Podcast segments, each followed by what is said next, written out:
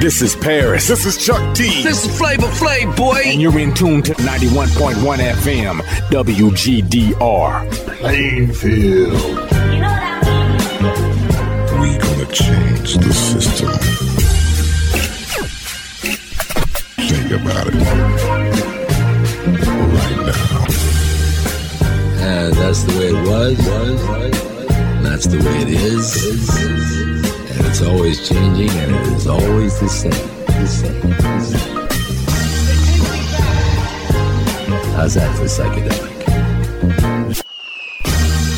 We are all seekers after truth. This, this, this, this, this is a special magic. There's nothing to worry about. There's nothing to fear. I am a traveler, a wanderer. And it's always changing, and it is always the same, the same, the same. Yo, yo, yo, check it out. The world is listening.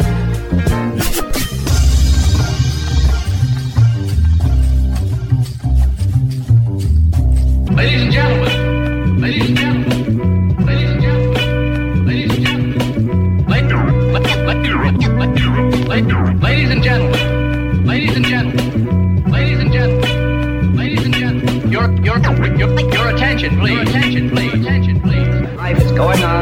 on as normally as ever. But, but suddenly something seems to have happened. Suddenly something seems to have happened. I want everybody to understand this. I, I, I don't understand. I don't understand. There are a lot of things we don't understand either. What did you expect to find? What did you expect? What's gonna be our future?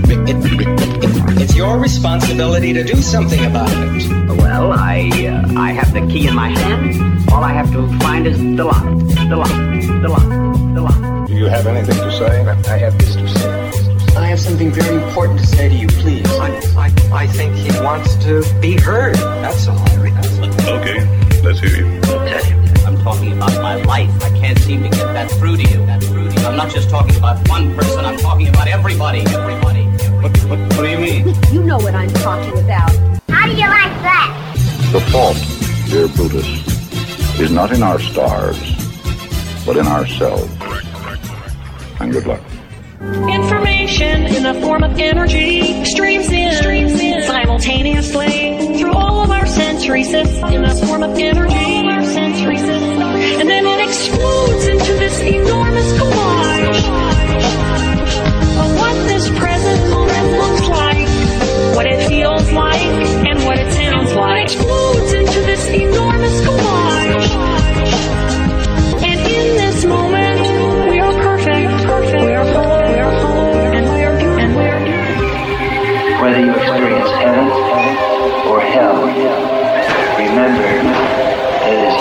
mind which creates them.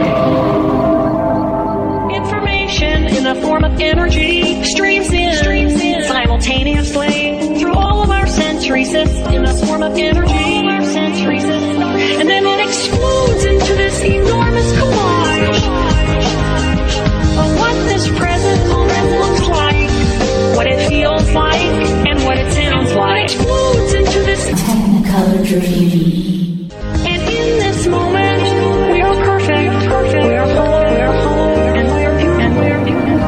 All the dangers which you have feared are unnecessary productions of your own mind. Whether you experience heaven or hell, remember that it is your mind which creates them.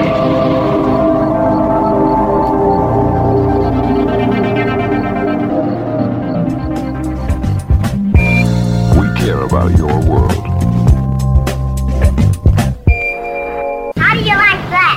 I don't know. It's good, but I don't know how happy I'll be. Well, here we are again, and good morning and welcome to the Magical Mystery Tour. My guest today is Rae Johnson. They are a social worker, somatic movement therapist, scholar, activist, working at the intersections of embodiment and social justice. Rae's approach to embodied activism has been shaped by decades of frontline work with street youth, women in addiction recovery, psychiatric survivors, and members of the queer community, Since completing their doctoral studies, Rae has held academic positions in several somatic psychology programs, including at Naropa University and Pacifica Graduate Institute. They currently teach somatic psychology at the California Institute of Integral Studies, and they're the author of Embodied Social Justice, and most recently, and the book that we'll be talking about is Embodied Activism Engaging the Body to Cultivate Liberation, Justice, and Authentic Connection, a practical handbook for transformative social change. So, Rae, welcome. Thank you. It's a pleasure to be here. So, I thought we could begin by having you read Patterns in the Flesh. I have it all queued up. You and I are thinking exactly along the same lines. this is a poem that I wrote that's designed to evoke some of the ideas that are contained within the embodied activism book and my approach to embodied activism, and it's called Patterns in the Flesh. Many of us are in the kind of existential pain that Douglas Adams once described as the long, dark tea time of the soul. Icebergs melt and wildfires blaze, violence escalates, viruses replicate. Lifelong activists for social and environmental justice speak in terms of hospice care for the species and the planet. With the world simultaneously burning and drowning, it might seem like nothing we do will matter very much in the end. But what if nothing could be further from the truth? What if it's not only what matters in the end, but what matters in the spacious now, here, in the short arc of history? Not just the what, but the how. Not just the big picture, but noticing that the big picture is created by patterns on the small scale in the warmth of our flesh. I love that. Thank you. I just, and I especially love that in the context of the notion of activism, because I've always felt very ambivalent about the way I see social activism playing out in this country. And mm-hmm and feeling like something something vital is missing from it. Yes. I agree. That's exactly why I wrote the book. So, could you talk about some of the elements of that poem and what you see as the limitations of our existing paradigm of social activism? Sure. I'm going to quote Audre Lorde, who wrote very compellingly on something that she called the master's tools, which is a notion that when we're socialized into a particular system, that it's difficult to transform that system when the strategies that we employ are the very same ones that that system taught us. And so the the infamous quote from Audre Lorde is the master's tools will never dismantle the master's house. And I think, in part, although I very much recognize and support and celebrate the incredible gains toward liberation and human rights that social justice activists have accomplished in the last several hundred years. And I agree with you, Tony. I think there's something missing. And the signs for me that something is missing is that increasingly activists are burning out. It's an incredibly significant concern within movements, within communities, within social justice spaces that people who commit their lives to making the world a better place increasingly, I think, find that they are inadvertently putting their own bodies on the line, their own health, their own well being, their own capacity for connection and for rest and renewal. And for me, that's a problem.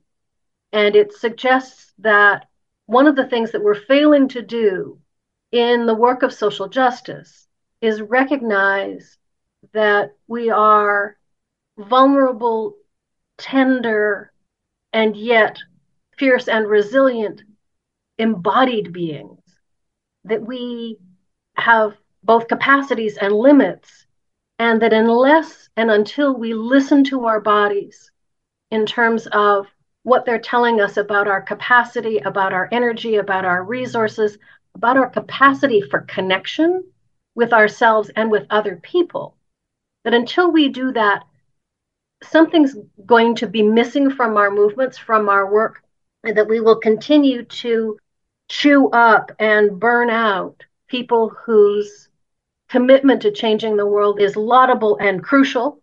But also, I think there's this other piece beyond activist burnout that I hear a lot of people speaking to, and that is that they want to help change the world.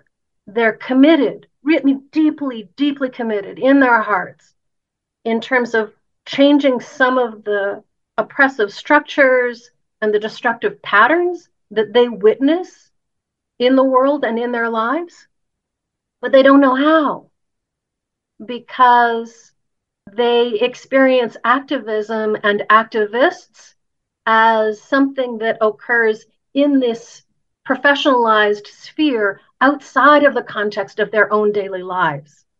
And so part of what I take up in this book is this notion of something that I call microactivism, which is that if we really look to how our own lives and our own bodies are being affected by the violent, oppressive, destructive, inhumane social systems that we see enacted in the world, that if we really want to do something about that, part of what I think needs to happen is that we need to recognize the lived experience of our everyday lives. And by that, I mean going to the grocery store, getting our teeth cleaned at the dentist, driving down the road, having a conversation with our mother in law.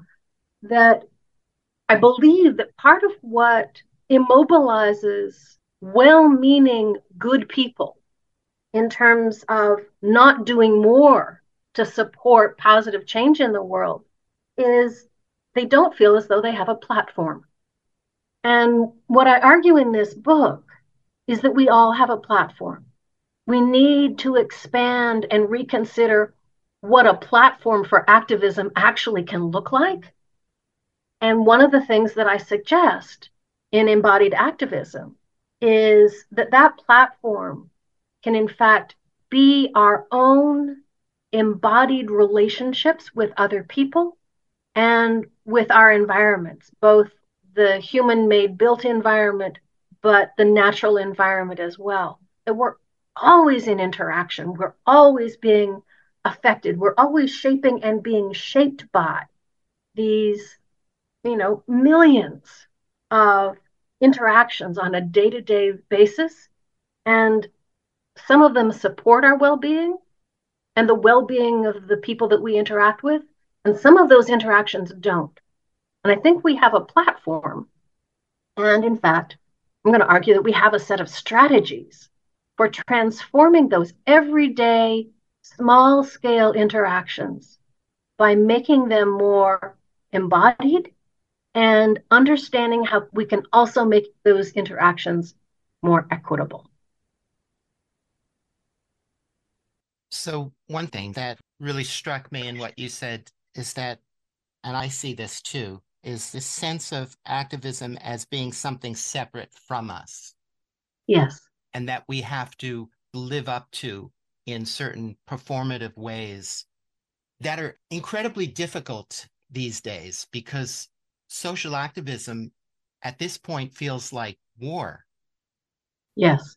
And it's a war against a quote unquote enemy that seems to be on another planet, living mm-hmm. in a mm-hmm. in a completely different reality. And it's yes. really it's really difficult to know how to engage with them because in a sense, in order to accomplish change, we have to work together to do this. Mm-hmm. And so this seems like a task that is verging on impossibility, if not actually impossible. Uh-huh. Mm-hmm. Yes. One of the things that I think feels increasingly true for many folks, particularly in the US, but I would argue in Canada as well. I'm Canadian and I, I live in Canada, but I see this happening here as well that the ideological differences between people seem to be increasingly polarized and intractable.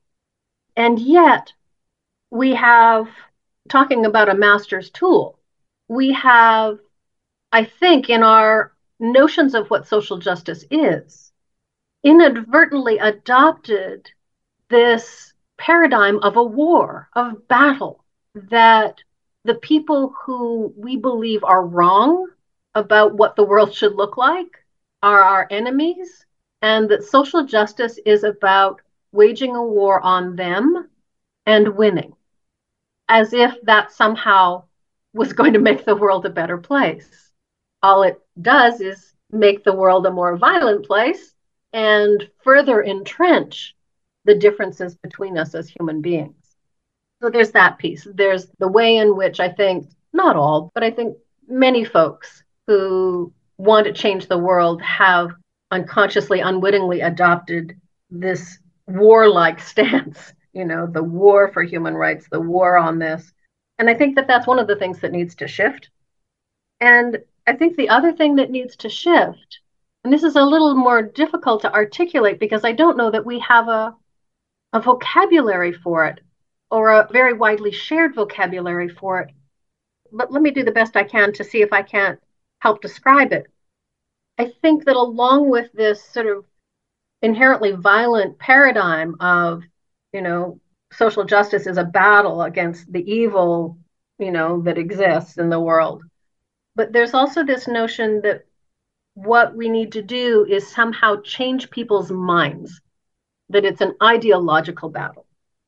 And I agree that there are significant, profound, important ideological differences between people today.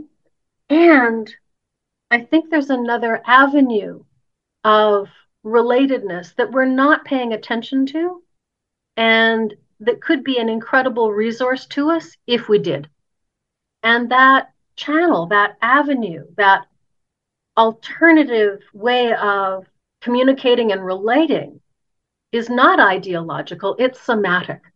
And by that I mean it focuses on how we feel in our bodies when we're with someone who's different from us and how our bodies navigate the social differences between us in a way that actually, and the research in nonverbal communication supports this, that in fact, how we speak to one another on a body level actually carries more of the meaning of that interaction than the words that we say. So here we are focused on battle as a paradigm and language and ideas as the channel through which change occurs. And I'm going to argue that we are not in a war and that the ways in which we engage with others that we identify or experience as different from us is actually something that can transform by paying attention to how we relate to one another on a body level. And I think these are some of the key missing ingredients that you pointed to when you asked me to speak about this a little bit. So it sounds like what you're saying is that we need to engage in a kind of relational dialogue with others from our own embodied perspective as opposed to coming from our our heads which are kind of siloed in within our bodies. Uh-huh. Exactly. And it's interesting that you presented this distinction of ideological versus somatic in there. Uh-huh. it's so easy to get caught up in playing the game that we see being played around us and falling into the trap of thinking we have to play the game the way the other side does just because we happen to be focusing on them and the way they're doing things and forgetting that there are other ways of engaging, of seeing things, and of responding. Yes, we can choose different tools. And as I was thinking about this and Audre Lorde's master's tools uh, metaphor, it seems like a primary tool that also affects the masters just as it affects everybody else is the kind of unconscious egoic paradigm of separation mm-hmm. that underlies all of this, all of these yes. issues. Yes.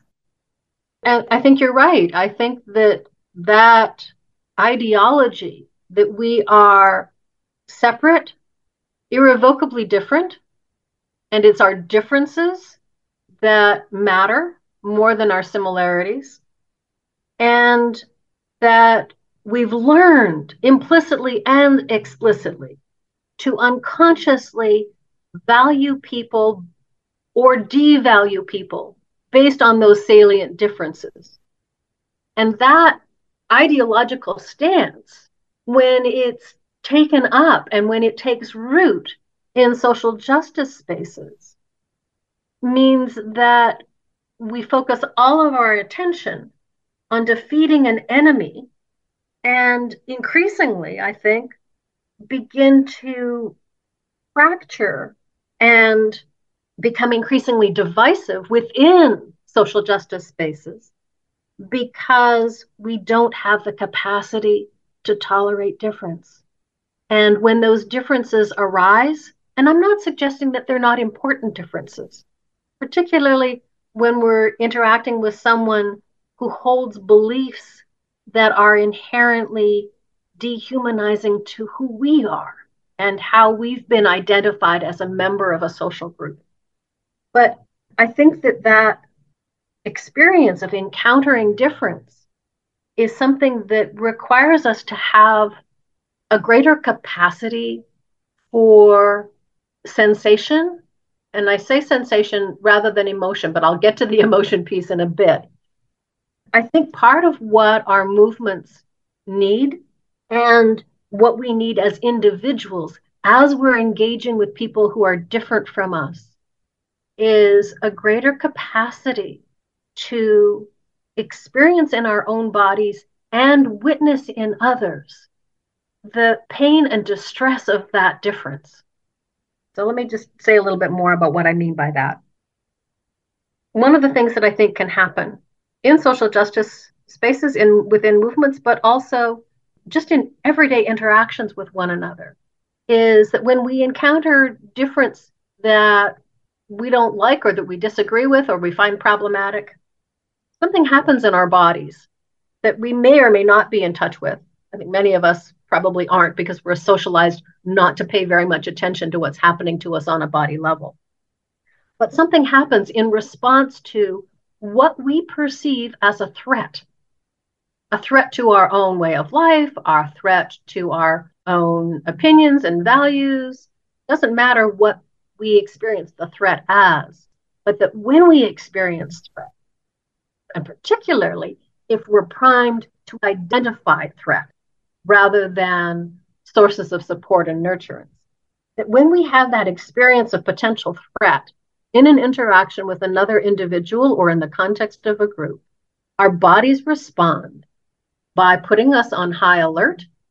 And if our capacity to tolerate and make space for that sensation in our bodies of, oh, oh, something's maybe not okay, you know, there could be something potentially dangerous or uncomfortable or problematic coming my way.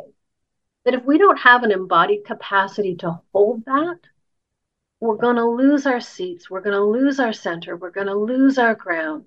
To put it bluntly, we're going to lose our shit, and the interaction is going to go badly because we don't have that embodied capacity to recognize, acknowledge, and breathe through the distress that we naturally experience when we counter difference that feels potentially threatening. So for me, this capacity to feel into our bodies, it's something I call somatic bandwidth. And by that, I just mean the ability to be with a broad range of sensations and emotions as we're in engaged relationship with someone else, with our environments, that that somatic bandwidth, when it's not there, means that we're not able to navigate the differences and come to shared perspectives, shared values, similar needs. We never get there because our nervous systems have been hijacked by the automatic response to threat.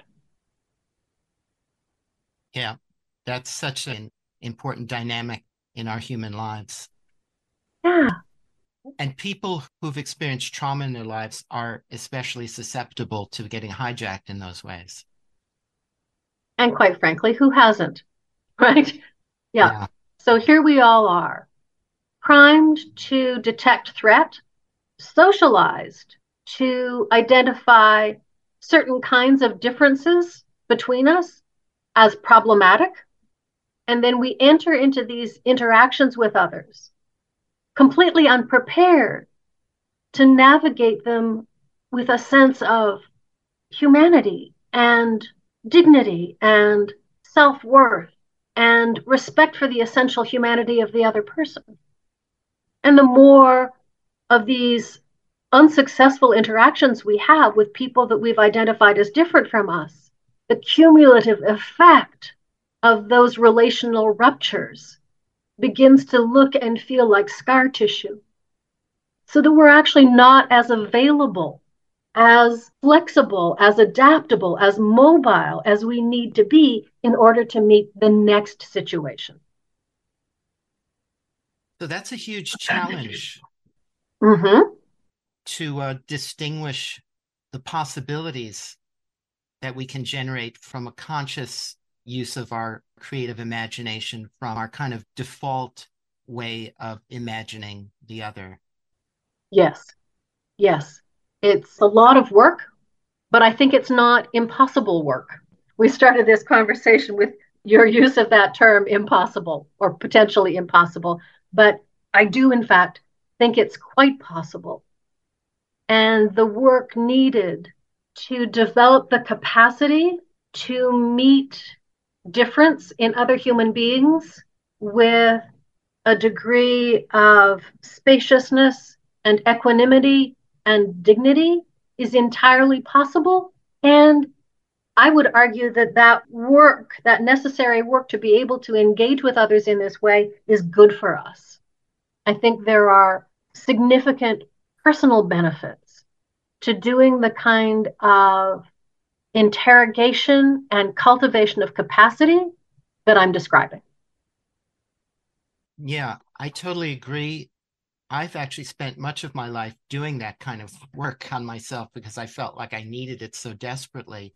I think a lot of people either don't realize that they need to do that work or they're they don't want to do the work because whenever they get even remotely close to that part of themselves, they get scared away.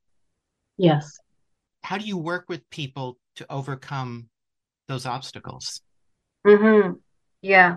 So I want to name another thing that you kind of alluded to, in addition to this piece of when people attempt to do the work to change how they interact with other people because they recognize that they have a, a pattern of really unsuccessful, unsatisfying, frustrating react interactions with others, particularly across certain kinds of differences. That when people go, hmm, maybe I need to do something different. One of the things for sure that comes up is their own history of trauma around that, and people get scared, understandably. But I think the other thing that sometimes happens, and we are maybe less conscious of this other piece, which is why should I do the work? I'm the one who's been harmed. I'm the one who's been marked and allocated a marginalized social identity or social identities. Why should I do the work to change how these interactions are going? I think that's the responsibility of the other person. And so I want to address that as well.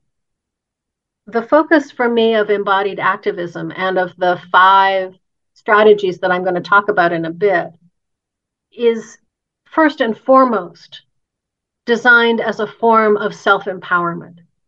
This is not something, even though part of where we're going with this is to recognize that our embodied relational interactions with one another need to shift in order to build a new world and a new way of being in the world. But these steps are first and foremost a process of what I might call healing. I tend not to use the word healing very much, but I, am using it particularly in this instance now because I connect it very much to some of the work that's being done right now in healing justice movements and the recognition that happens there that people with a history of marginalization and oppression and discrimination have been harmed, and that part of social justice is healing that harm, is addressing and recognizing and doing something to transform the harm that's been done. So each of these strategies are designed to do that as well as to help us shift how we relate to others.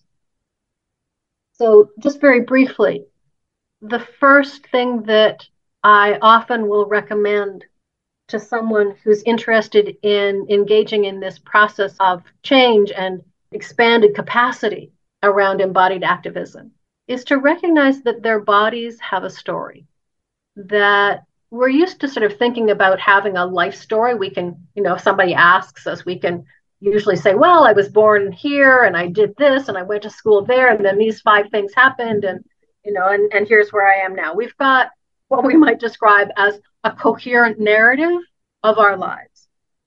But we're socialized, I think, many of us, not to pay very much attention to the history of our bodily experiences. Like, were we ill? You know, do we have a particular relationship with our embodied experience? Did that change? Point in our lives, maybe for the age of five, where we felt really alive and connected and free in our bodies and and did that change at some point and what changed it and how did it change and how do we feel about how our bodies look and move so i think that exploration of coming to really listen to what's happened for us in the context of our lives on a body level is a really important first step for most folks that will include a history of what I might describe as trauma. And for that reason, depending on the person, I will often recommend that this exploration is something that's done in the context of having a supportive resource, someone who is there as a mentor or a coach or a guide, or done in community in the context of a group so that you've got support for that and resources available to you if you hit a piece of traumatic material that is actually not best for you to hold by yourself. So, this piece around our body stories, coming to listen to our bodies and recognize the story of our body and what that narrative is doing to inform where we are in the present moment with ourselves, but also with other people. The second step is something that I often just describe as cultivating our sensuality. And even just using that word, sensuality, for lots of folks is quite provocative because we've come to associate sensual experience with sexual experience. And I think many of us have had experiences of feeling as though our sexuality is something that is private or needs to be, you know, siloed away in another area of our lives and isn't very seemly or acceptable for sort of public conversation. But I'm going to argue that our sensuality, and by that I mean our ability to feel inside our own bodies, our ability to feel our movement and enjoy and take pleasure in our bodies moving however they move, not as with this notion that there are certain capacities for movement that are better than others, but just in the ways that our bodies can and do move, can we take pleasure in them? remember a quote from a Buddhist monk once saying, Enjoy your breath. And how different that notion of enjoying your breath is from learning how to breathe properly and correctly, for example, as a body practice that lots of somatic practices talk about breathing and here's how you can do it better and here's how you can use your breath to you know regulate your nervous system. I'm going to argue could we just enjoy our breath? Could we just take some pleasure from our own embodied capacity to feel things but also within that larger umbrella of sensuality is the senses that we often use to navigate the world which is our sight and our hearing and our smell and our taste and our sense of touch? Can we find ways to take pleasure in those as well?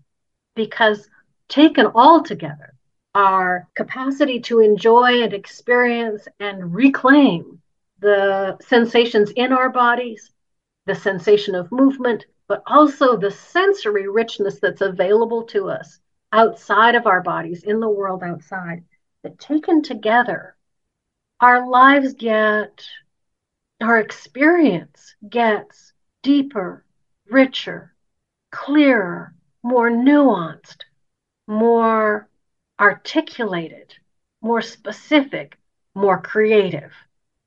So that's the second one.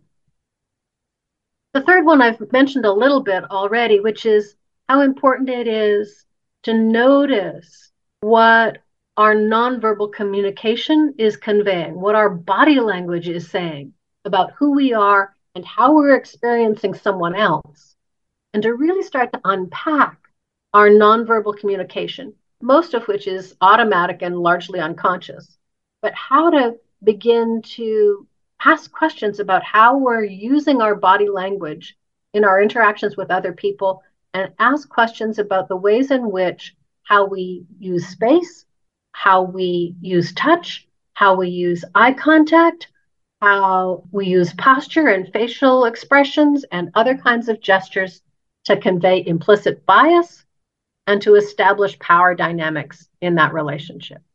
There's a lot of literature, a lot of really good research and practice done in this area. And I think it's hugely important for anyone wanting to do this work that time is spent and attention is focused on the ways in which our nonverbal communication perpetuates inequitable interactions and keeps unjust social systems in play from the ground up. The fourth strategy that I advocate for is reclaiming our body image. There's so much across culture and through history, so much damage done to our sense of ourselves through unfair, arbitrary, but strategic social norms of the body how our bodies are supposed to look, how they're supposed to move, how they're supposed to behave.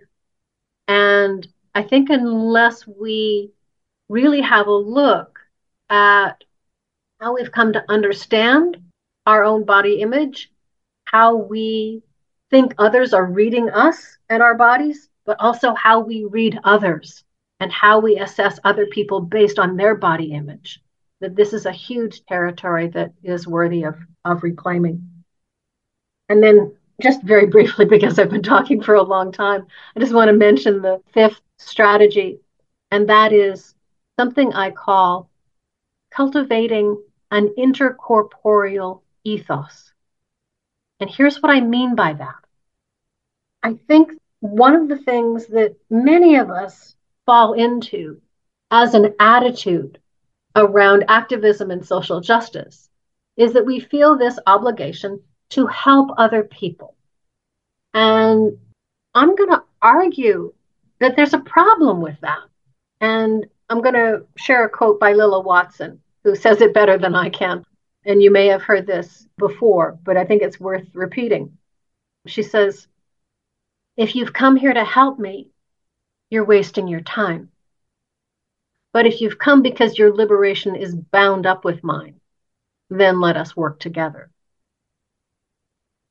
And for me, what that does is it shifts my stance that I'm not doing social justice work. I'm not engaged in activism or embodied activism. I'm not writing books or teaching on this topic because I want to help other people. I'm doing this because I recognize that my own liberation is bound up in the liberation of other people and that the pain that my body is in as a result of living and breathing and working and interacting in an oppressive social system, the pain that my body is in is not unlike the pain that other bodies are in, and vice versa. That I think it's crucial in doing this work from an embodied perspective that we be willing and able, even if only just a little bit, to practice something that I call kinesthetic empathy.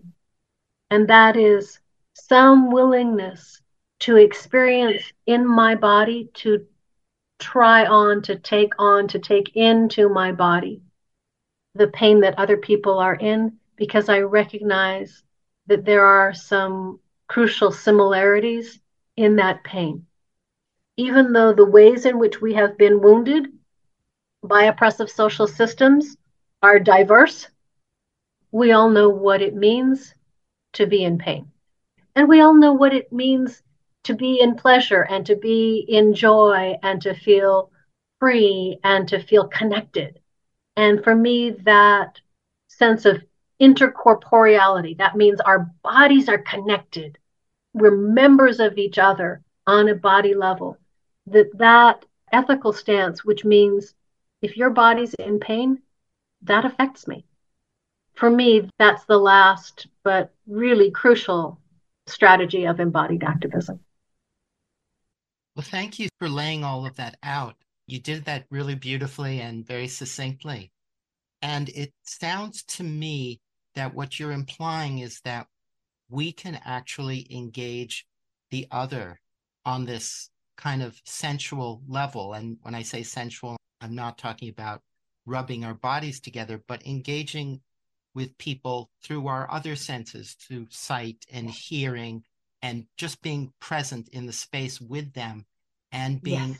and being in touch with our own embodied experience and yes. not and not getting lost in our head stories but just being uh-huh.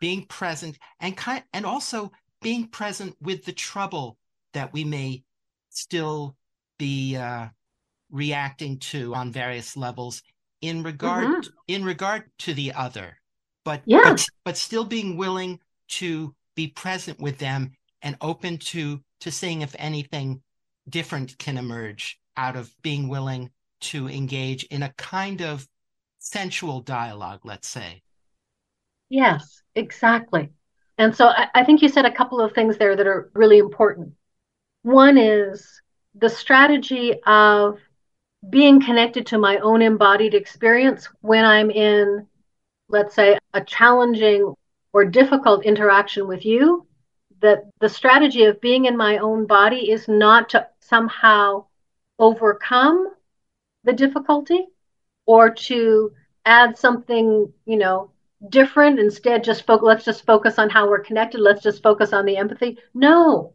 no, we, we need to we need to be with and stay with the trouble but I think we need to have some spaciousness so that we are bigger than the trouble that we are in, that we're bigger than the difficulty or the distress of the interaction that we might be in. And so that we convey to ourselves and to the other person that we're still in it. Yes, this is difficult. Yes, this is challenging yes, I just said something really stupid and you're calling me out on it. And, you know, I'm thrown off base and I don't know what's going on and I'm scared and I'm a little bit angry and you're clearly angry. And what are we doing about this? But rather than learn a strategy that prompts me to provide a formulaic apology, for example, could I instead just connect with my own sensing, breathing, alive, feeling body? And recognize that you are in your own sensing, breathing, feeling body. and that we're here together in this moment, in the trouble. And could that body to body authentic presence give us something to support us in navigating the differences that we're struggling? Yes. And as you were saying that, I have this image of all of us Mm. as individuals on this planet, all in the trouble together. Yeah. Yes. We already are, but could we just actually really be in it? Exactly. Mhm. Yeah. And allow ourselves to really feel the embodied awareness of being in the trouble, but not just as our isolated selves, as we tend to relate to the world and everything around us in very personal ways, but recognizing and seeing that all of us, every one of us, including our quote unquote enemies, we're all in this together. We're all in this trouble together. Yes. It's a collective trouble.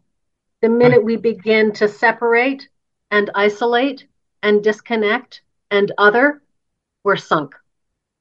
Exactly. And almost all of the activism I see occurring in the world is coming from our isolated silos or our insulated choirs Mhm. where there's no contact there's no there's no dialogue going on there's just an outward expression of rage and self-righteousness Yeah. It's just shouting.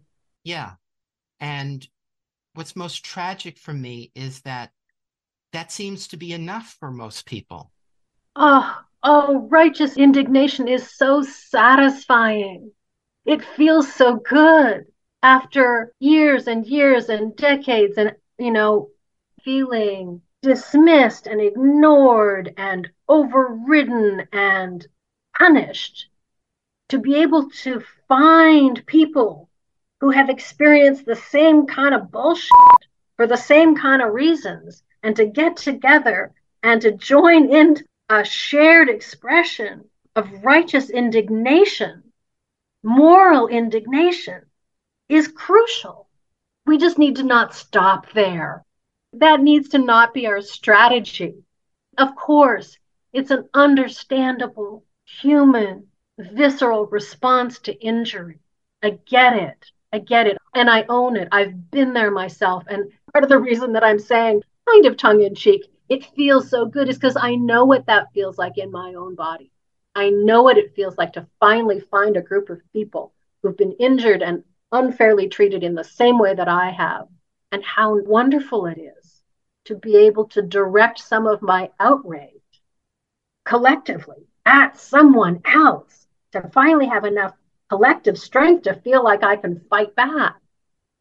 Accept that. If that's all I do, if I stay there, if I don't use that collective echo chamber to help me settle and heal and feel validated and supported, but then go out in the world differently, if I just stay there and shout from where I am, I'm just going to perpetuate the same divisiveness we're already in the middle of. So, yeah, I get it. I get why they're shouting. I just desperately want for us to move beyond that and to understand why we need to. Yeah, exactly. And we all do that. And we all experience the satisfaction from doing that. But as you so beautifully said, that is not a place to get stuck in because not only does it not solve anything, but it actually perpetuates the trouble. Yes. Yeah, it's not a strategy. And in addition to that, it embodies the very qualities of the system we're trying to dismantle. And if we get trapped in it, not only does it perpetuate harm in the world, but it undermines ourselves and, and destroys ourselves in the process. Yeah, it's the master's tool. Yeah. And it's so easy to lose sight of our original desired vision for a more beautiful and compassionate world when we're faced with the things that we're trying to overcome. We get lost in the other, in a sense. Yes. Yeah, I think, and I say this with real compassion and from a place of personal understanding and personal experience. Our bodies are in so much pain that I really understand why we would get lost in that pain and make that the focus of our social change efforts, but it doesn't work. The focus of our change needs to be the beautiful world we want to build. We need to rehearse the social order we want to bring into being. Mm-hmm. Your book has a bunch of stories in it and interviews that you do with people. Are there any stories of people incorporating this kind of embodied awareness into their activism that you could share with us? You're right. There are many of them in the book, and it's part of my commitment to acknowledging the value of story and narrative in our psychology, in our, you know, our understanding of, of what it means to be human. And the story that I that I, I might share with you is not necessarily a story with a beginning, middle, and end, but an example. And you may have read in the book, I did an interview with three graduate students, just finished taking a master's degree in psychology, and they were fellow students. And as part of their required curriculum in this psychology program, they had to take diversity and inclusion courses, multicultural competencies in psychology. I'm not quite sure what their particular course was called, but it's a really standard course or set of courses in any graduate psychology program. And these three students were in these courses and realizing that it was both information provision that felt completely intellectual and out of body. And then, as soon as students in the class began to engage with the substantive issues that some of this information was pointing to, pretty quickly shouting emerged, right? That people got in touch with the pain that they were in, understandably, but without any other tools, pretty understandably, but quickly escalated into here we are in the trouble together and we're just shouting at one another because things are not going well. Part of what these three students did, because they were simultaneously learning about a body focused strategy called focusing, which is a set of steps designed to help people feel into what's happening for them on a body level as a way of asking what's not quite right and what do I need? What would help shift this feeling of not quite right in my body?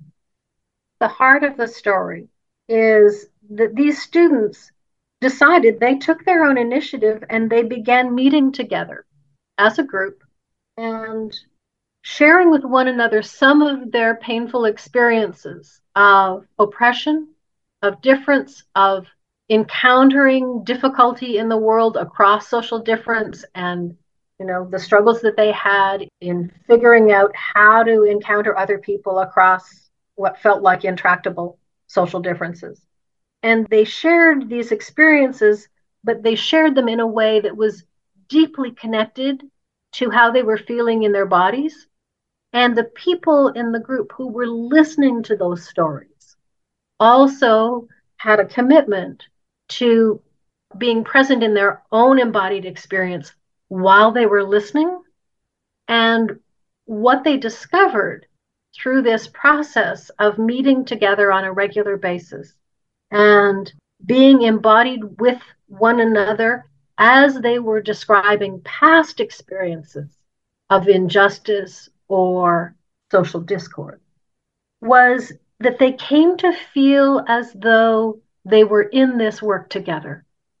They had this really profound shift in how they understood what was happening for them in the world around social injustice and one of the students described it really beautifully. He said, I feel as though I'm taking my colleagues with me and that I'm holding their embodied experience inside of me. And that when I go out into the world, I'm not meeting these challenges or these difficult experiences of oppression or discrimination. I'm not meeting them by myself anymore.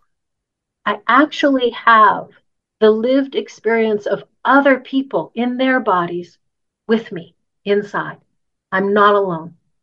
And so for me, that story, that description is exactly what I mean by taking the time and the effort and putting in the work required to cultivate some spaciousness within ourselves, to not only be present to ourselves and to our own experience, but to allow the experience of other people inside us in a way that's affirming and nourishing and resourcing.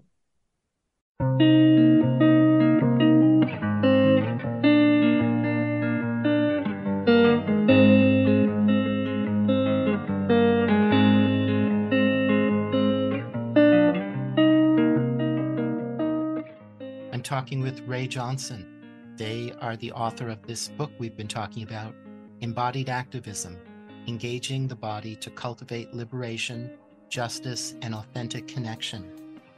And this is the Magical Mystery Tour here on WGDR Plainfield, WGDH Hardwick, Central Vermont Community Radio.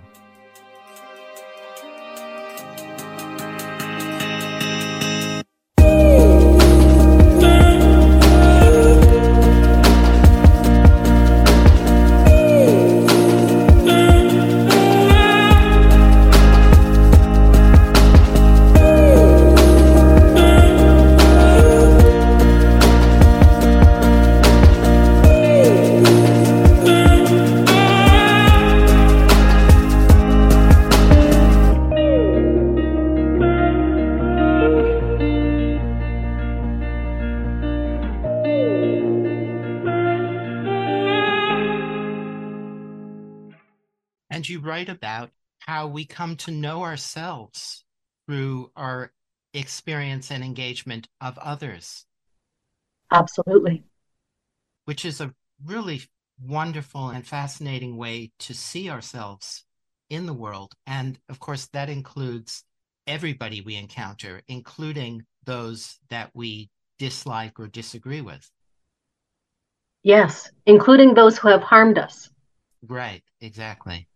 We take all of that in. We are shaped by our engagements with other people. And even when that taking in of experience, that taking in of the other is not conscious, it shows up. It shows up in the conversations that we have with ourselves. It shows up in our internal conflicts that we have because the messages from the world about who we are and who we aren't and who we should be get inside us. You know, I, I don't use this as a metaphor lightly, and I'm very aware of, of the importance of using the term colonizing in a context that recognizes actual peoples in the world who are still in the experience of being colonized geographically and culturally and politically by another political power. But I do want to use this as a metaphor just in this example. The world colonizes us. The voices that have power, the perspectives, the gestures and looks that we get, the ways in which people turn away from us or don't respect our space, all of those messages of who we are and whether or not we are worthy of respect and agency and dignity, all of those messages get in. And part of the work of embodied activism, and part of why I spend so much time and focus and attention on doing our own personal work, is because I think unless we've done that process, engaged that process of decolonizing our bodies and carefully examining and either integrating or refusing and resisting the messages that we have been told about who we are and what we deserve until we've done that process. All of our engagements with other people are going to be shaped by those colonizing influences, whether we know it or not, or want it or not.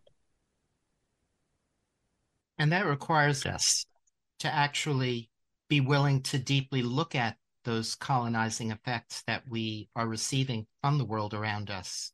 And that means consciously recognizing and accepting that those things are, we've already taken inside of us and they're having consequences. Yes.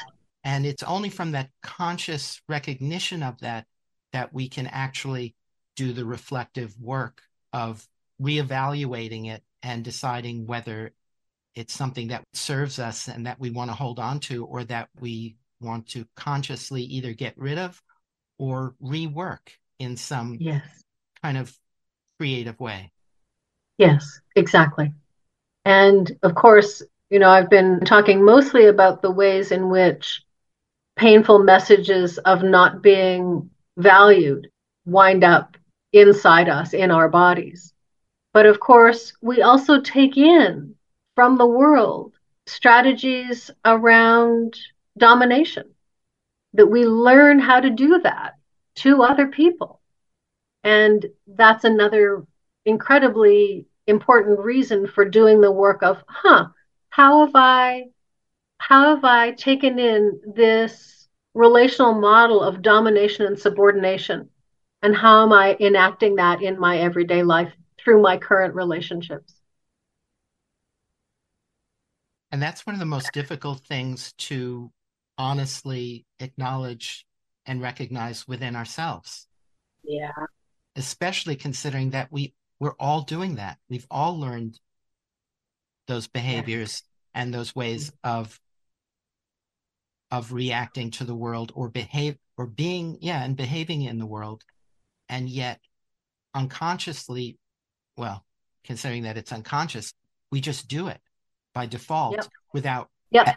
without realizing that we're doing it without, mm-hmm. without realizing that we're actually causing and perpetuating harm to everyone around us including the people that are are most dear and precious to us absolutely and to ourselves and to ourselves mm-hmm. yeah. unless and until someone does us the honor of calling us on it it will be unconscious to us Right. And often when people call us on something, even somebody that's close to us, we can react very violently to mm-hmm. it. Absolutely. So it's one of the reasons why the examination of the ways in which we have adopted strategies of domination and punishment is work that I recommend not be done by yourself because it's so easy in that work to slip into self blame and self judgment and shame. Because who wants to be abusive? None of us want that. And yet, this work requires that we come to acknowledge the ways in which we are. Not on purpose, but we still are. And so it's work that I think is often done best in the context of a group of people who have some shared experience of that, or with a guide or a, a support person, just so that we don't wind up getting lost in the shame of recognizing our own learned abusiveness in oppressive social systems. Yeah, shame is such a difficult emotion to deal with. And it's part of that somatic bandwidth that you referred to earlier that we really need to come to terms with. Yes, absolutely. Shame is incredibly debilitating and it can shut down processes that we actually want to continue to explore. And so finding ways to tolerate the sensation and acknowledge it, not dismiss it, acknowledge it, feel it, and be bigger than it.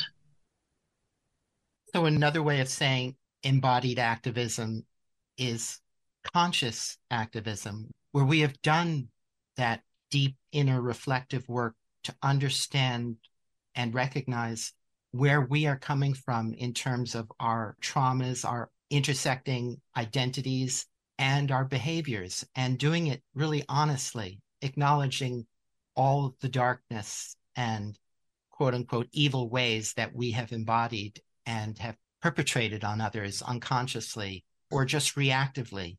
Yes. Yeah, it's deep and profound work. And that is what I have felt has been profoundly missing from our social activism work in the world.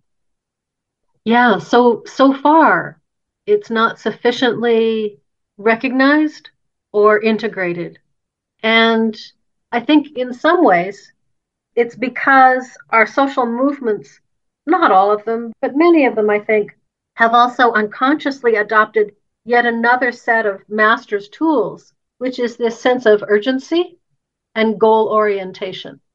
We don't have time to do the navel gazing. We've got work to do, right? And I, you know, I say that tongue in cheek because I think that there are, you know, leaders in movement work who would say something akin to that if you and I proposed how important it is to slow down and do the deep inner reflection on the ways in which we have been shaped by and are continuously implicated in the reproduction of oppressive social systems. I think it's crucial. I think there's no point in going forward toward any goal with any degree of urgency unless and until we can slow down and do this work because I think that's what makes the work different. I think that this is the way to not simply perpetuate these intractable intolerances of other human beings that that business as usual social justice can inadvertently unintentionally contribute toward. Yeah. The impulse to fight fire with fire. And to do it quickly because the house is on fire. And it is. And it is and there's the uh, somatic bandwidth again. Mm-hmm. To be present, to find a way to stay present in the trouble, in the house while it's burning, knowing that if we take action too impulsively, too reactively, we could actually cause more problems, worse problems. Yeah. Do we use air or water on that fire? Do we fan the flames or do we take the time to find a source of water and use that? Yeah. Yeah. Well, great. This has been a wonderful, wonderful conversation. I've, I've so enjoyed your perspectives and the wisdom you bring to this. It's been an absolute pleasure. I could talk about this all day. Thank you for having me. Thank you for asking such good questions and for engaging in this conversation in a way that really really makes clear how much of what I've been talking about you're already doing. For many, many years, I've been wanting to have this kind of a conversation with somebody. And until now, I have not really found anyone who has really thought these things through. I mean, even I hadn't really thought these things through. And I don't know if I could say it gives me hope mm-hmm. for the future, mm-hmm. but at least it gives me joy to know that to be reminded that we can at least enjoy this present moment even inside the burning house. It's all we have. It's all we have is the present moment in our bodies. And, you know, if we can find a way to honor that, to live that, we will change how we are in ourselves and in the world and by extension, the people that we touch will change, and we can co create a bottom up transformation of the world in which we live. Yeah, another fleeting thought. That's the only way to actually create change. We can't use a two by four and bang change over the head of other people. No, we don't want it. Why would we expect someone else to enjoy that? it's so easy to forget that. yeah. And yet, that's largely the way we respond to the trouble that we see around us. Yeah. Yeah. And just to offer just a little bit of perhaps more hope and some more context, the work that I've been doing over the last 20 years or so has been profoundly shaped by the work of others who have really understood the inextricable connection between social justice and embodiment. You and I, we talked about Audre Lorde, and, you know, I quoted some folks and described some work that other folks were doing. But what I'm describing is by no means just an approach to social change that only I'm articulating. There's lots going on in the world. And the more I talk about this work, the more I meet people who are and have been doing really important transformational work, innovative work at this intersection of embodiment and somatics and social justice. So I've got some really good reason for optimism and hope because I think this is a change that's coming. May it be so. Yeah, exactly. May it be so.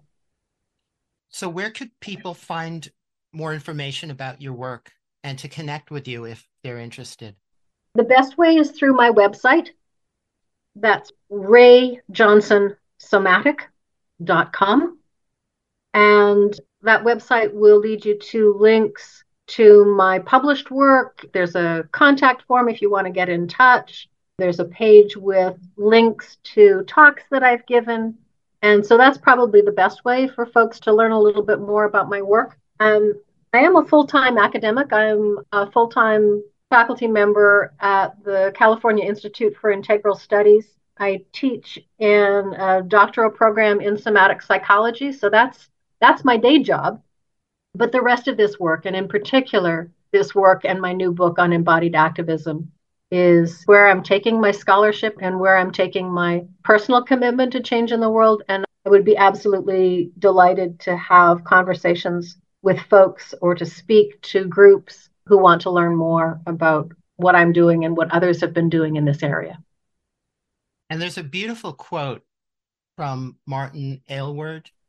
Mm, yes. He says, embodied awareness is the way back home, intimacy with where and how we are right now, with what is happening and how we are meeting it. My intention is to lead you into the heart of your life, inside your body, where everything happens, within a quality of listening rather than knowledge, a feeling rather than reaction. This whole book is just a beautiful reperspective of what's possible.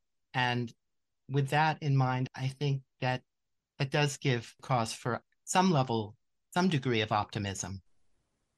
Yeah. I'm glad. That's why I wrote it. Well, again, Rae, thank you so much for being on the show and for your wonderful work. Thank you so much. It was it was my pleasure. I, I've loved talking with you. And I've loved talking with you too and be well. Thank you. You too. Bye bye. Bye. And that was Rae Johnson. They are a social worker, somatic movement therapist, and scholar activist working at the intersections of embodiment and social justice. Rae's approach to embodied activism has been shaped by decades of frontline work with street youth, women in addiction recovery, psychiatric survivors, and members of the queer community.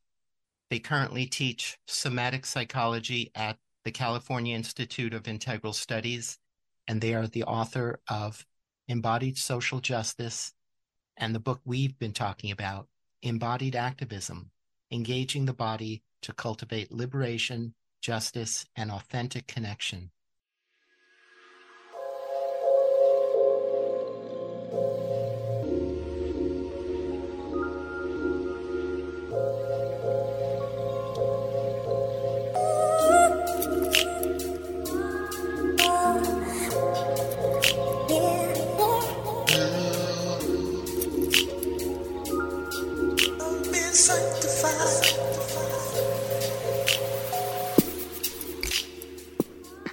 And that's it for this Magical Mystery Tour. Thank you so much for listening. If you missed any of the show or would like to hear it again, you can find this and all Magical Mystery Tour shows at soundcloud.com slash WGDR. And until next time, take good care of yourselves and each other.